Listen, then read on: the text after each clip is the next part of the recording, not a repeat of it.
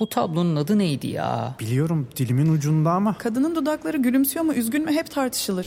Sadece tablonun adı değil, etrafındaki çerçeve, bulunduğu müze, hakkında çıkan haberler, eserin sahibi ve daha birçok bilgi Samsung Galaxy S24 serisi ve Circle to Search ile dilinin ucunda değil, parmağının ucunda. Galaxy AI ile gelecek işte bu kadar kolay. Salus online terapinin yanında size özel ücretsiz içerik planıyla kişiselleştirilmiş bir deneyim sunuyor. Siz de nefes ve farkındalık çalışmaları, meditasyonlar ve çeşitli egzersizlerden faydalanabilirsiniz. Değişim ve gelişim sürecinde hem fiziksel hem de mental sağlığınızı destekleyebilirsiniz. Kendi en iyinizi yaratmak için Salus uygulamasını indirin. Başlangıç 10 koduyla %10 indirimli kullanın. Ne? Neden? Nasıl? Elimdeki bu yaşamla ne yapacağım? Bu bilgiyle ne yapacağım? Adalet nedir? İçimde bir ses duyuyorum. Sanırım ona daimon diyeceğim. Düşünüyorum. Öyleyse varım. Ölüme doğru yaşıyoruz. Tanrı öldü. Postmodernizmden ne anlamalıyız gerçekten? Nedir bu diyalektik dedikleri? Sanırım ben bir at sineğiyim. Varoluşunun hakkını ver. Gerçeklik gerçeklikten sürüldü. Üzerimde yıldızlı gök, içimde ahlak yasası. yasası.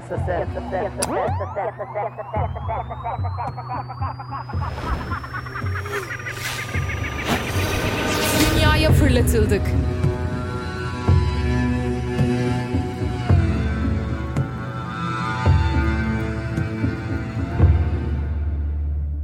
Birkaç sene öncesine kadar bu podcast'teki Düşünürlerle Düşünüyorum serisinde olduğu gibi felsefi bilgiyi öğreniyordum ve zihin sarayımdaki o çekmecelere yerleştiriyordum.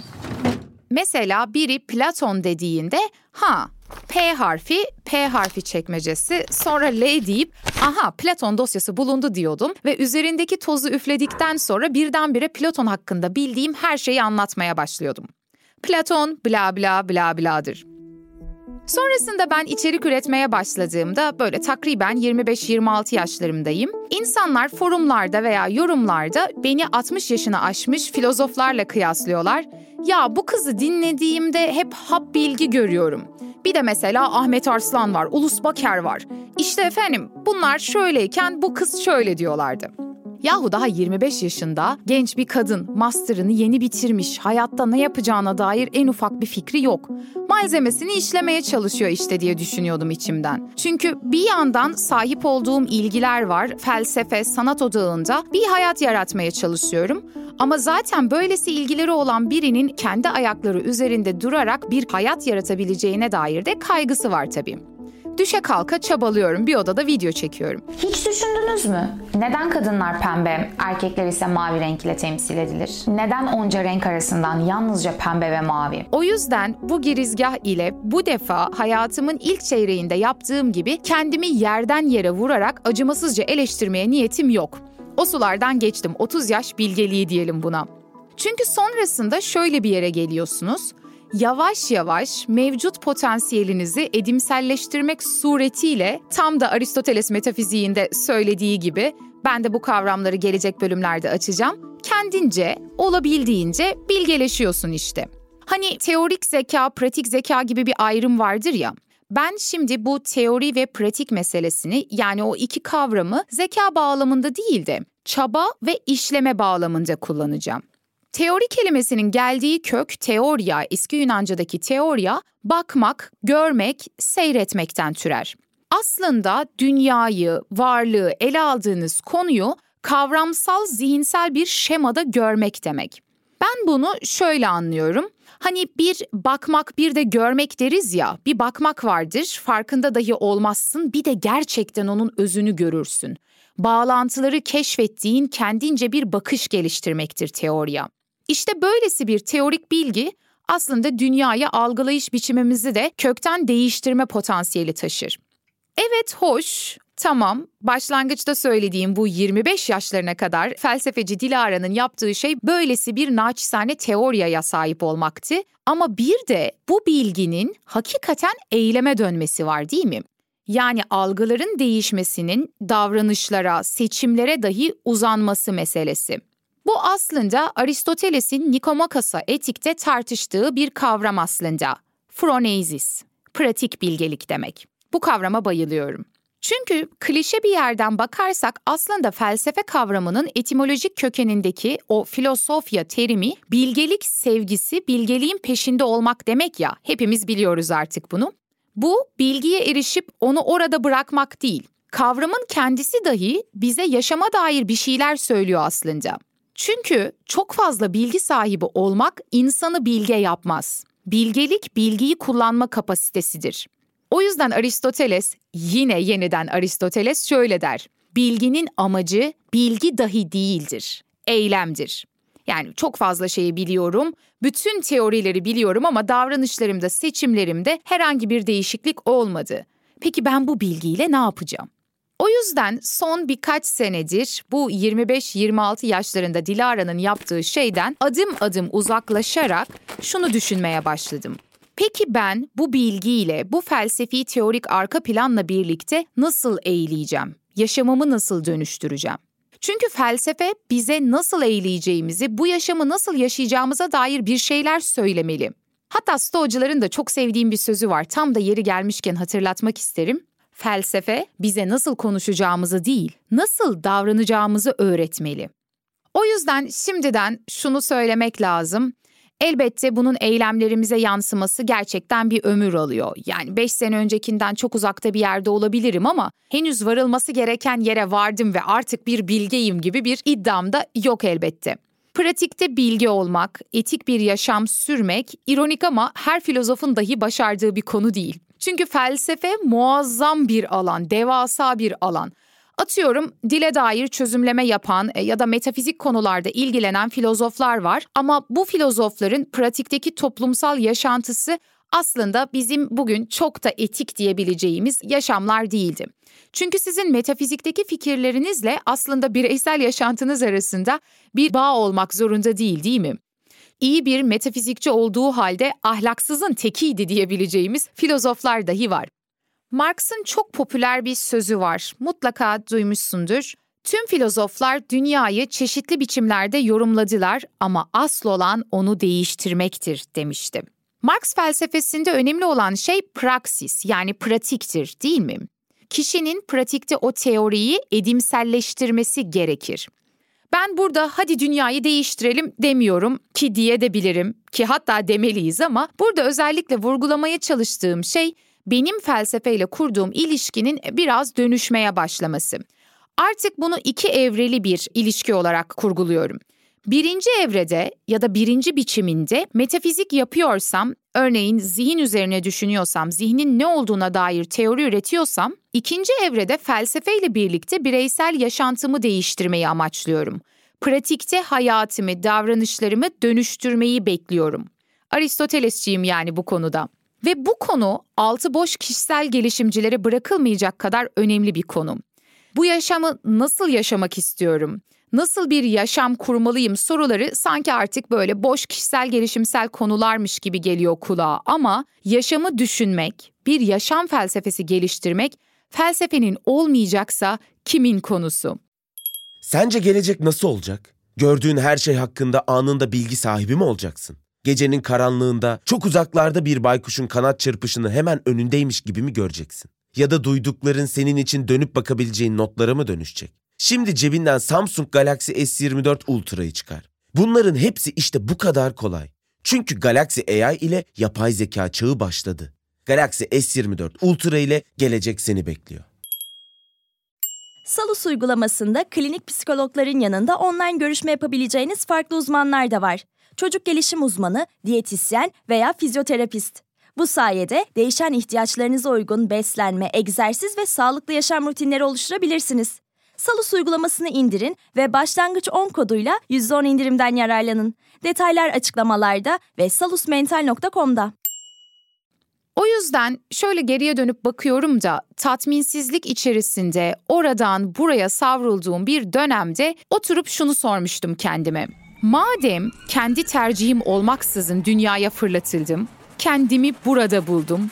Hatta varoluşçuların söylediği gibi bu yaşamı yaşamaya mahkum edildim. Ben bu hayatı nasıl yaşamak istiyorum? Bu soruyu sorduktan sonra zamanda bir kesişme oldu.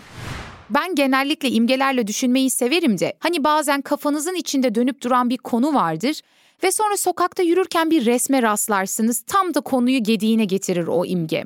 Benim de genellikle sanatla kurduğum ilişki de zaten felsefi niyetlerdendir aslında. Yani estetik hazdan ziyade imgelerle düşünmeyi severim. O dönemde bir şiir ile karşılaşmıştım. Sembolist şair Maria Rilke'nin bir dizesi. Şiir şöyle. Hayatımı genişleyen halkalar halinde yaşarım ben. Nesneler üzerine açılan birim birim. Sonuncuyu belki başarmak gelmez elimden fakat yine de denemek isterim. Rilke ne kastetmişti bilmiyorum ve umurumda da değil aslında. Çünkü sanatta zaten öznelerin kendisince bir anlam yaratma olanağı var. Her zaman böylesi açık yapıtlardır sanat eserleri. Ve izleyicinin, okuyucunun yazarın ölümünden sonra kendi anlamını kurma ihtimali de var. O yüzden Rilke'nin bu şiirle birlikte ne kastettiğini bir kenara atalım ve benim ne gördüğümü söyleyeyim. İlk dizi o dönemde beni acayip etkilemişti. Hatta bunun üzerine geçenlerde de bu yapay zeka programlarından birinde bir tasarım, bir resim yaptım. Instagram hesabımda paylaşırım onu da. Tekrar ediyorum ilk dizeyi. Hayatımı genişleyen halkalar halinde yaşarım ben. Sonuncu halkayı başarmak belki elimden gelmeyecek. Evet çünkü orada bir son yok. Sonsuza dek yaşamayacağım. Ölümlüyüm. Zamanımın sonluluğunun bilincindeyim. Yok olacağım ama yine de denemek isterim. Sonrasında oturup düşündüm, uzun uzun düşündüm. Bir halkanın genişlemesi için ne olması gerekir dedim. İç içe geçen, giderek genişleyen halkalar hayal edelim birlikte.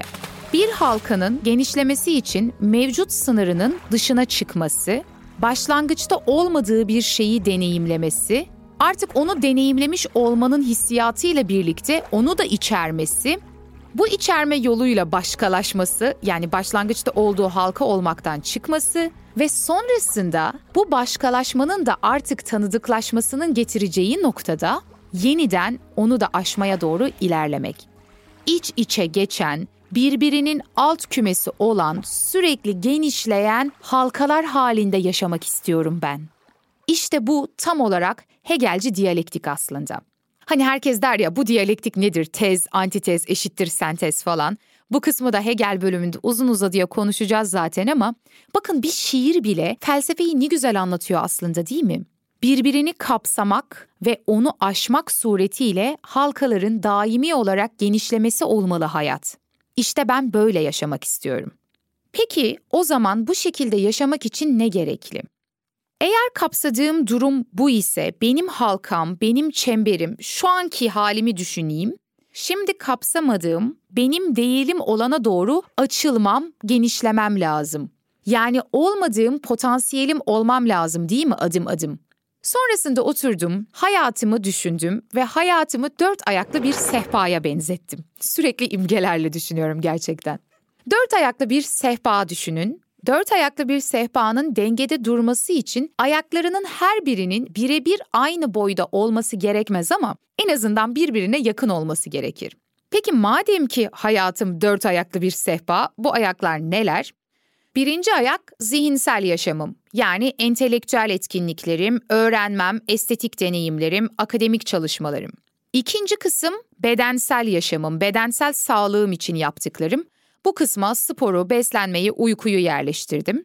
Üçüncüsü ekonomik özgürlüğüm için yaptıklarım, ekonomik yaşantım. Yani demek ki kendi ayaklarım üzerinde durarak para kazanmak adına yaptığım işler. Sonuncusu ise daha manevi bir kısım. Bu kısmı sosyal ilişkiler, içsel huzur gibi manevi duygusal yaşantım olarak da kategorize edebilirim. Bu dört ayak, zihinsel, bedensel, sosyal ve ekonomik dört ayak dengede olduğunda ancak bu dört ayaklı bir sehpa olan hayatta dengede duruyor değil mi? Hepimiz için aslında böyle. Ama işin felsefesi şurada başlıyor. Bir de kendilik projesi adını verdiğim bir şey var. Tüm bu parçaların birbirleriyle ilişkisini kapsayan bir bütünlük, bir kendilik hali. Bununla şunu demek istiyorum. Yine bir benzetmeden yola çıkacağım. Bilgisayar kullananlar bilirler. İşletim sisteminde etkinlik monitörü denen bir şey vardır. Yani bilgisayarda yapmış olduğunuz her adım o işlemcinin bütün adımları etkinlik monitöründe karşınıza gelir. Demek ki bir işleyen süreçler var. Sizin bedensel yaptığınız şeyler, zihinsel yaşamınız için ürettiğiniz şeyler, işe gitmeniz gibi. Bir de bu hayat denilen sistemin kendisinin kendisine iz düşümü var. Tıpkı etkinlik monitöründe olduğu gibi. Bu kısım aslında kendilik projesi dediğim kısım. Yani benim tüm bu süreci tıpkı kendisini görmeye çalışan bir göz gibi takip etmem. Kendi kendimin farkında olmam. Bu durum biraz bana Leibniz ve Kant'ın apersepsiyon isimli kavramını anımsatıyor. Apersepsiyon şu demek, bir nevi tam algı. Yani algılamakta olduğunun bilinci. Aa ben şu an algılıyorum. Ben şu an bunları yapıyorum demek. Özetle bir çeşit kendilik bilinci diyelim buna.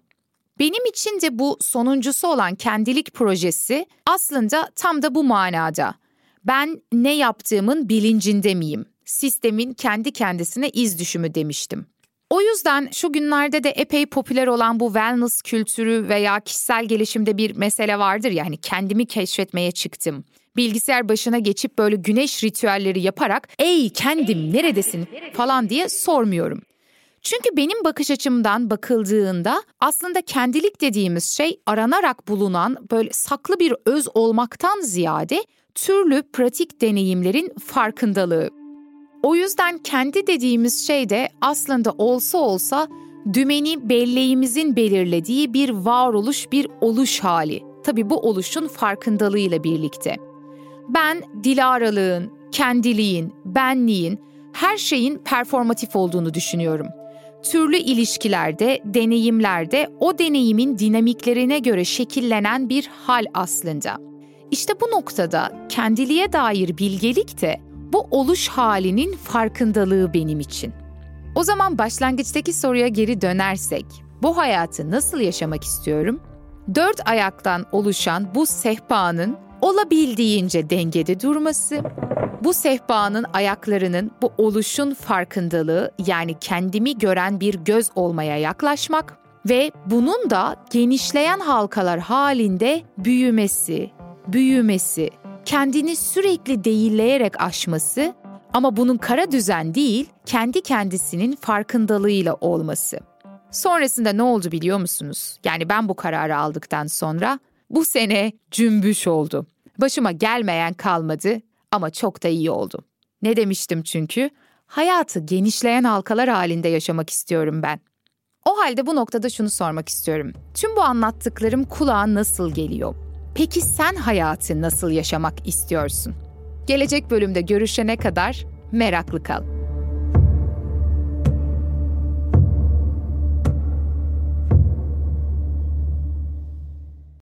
Boğa ve Venüs arasında 120 derece üçgen açılarla desteklenecek. Yeni ay ve devam eden süreçlerde tutumlarımız önem kazanacak. Özetle pozitif olun. Notlarını istediğin gibi özetleyen not asistanı Samsung Galaxy S24 serisinde. Galaxy AI ile gelecek işte bu kadar kolay. Salus yetkin psikologları ile terapiyi her yerden ulaşılabilir kılmaya devam ediyor. Yaşam tarzı değişiklikleri, adaptasyon sorunları, yalnızlıkla başa çıkma gibi konularda online terapi desteği için Salus uygulamasını indirin. Başlangıç 10 koduyla %10 indirimli kullanın.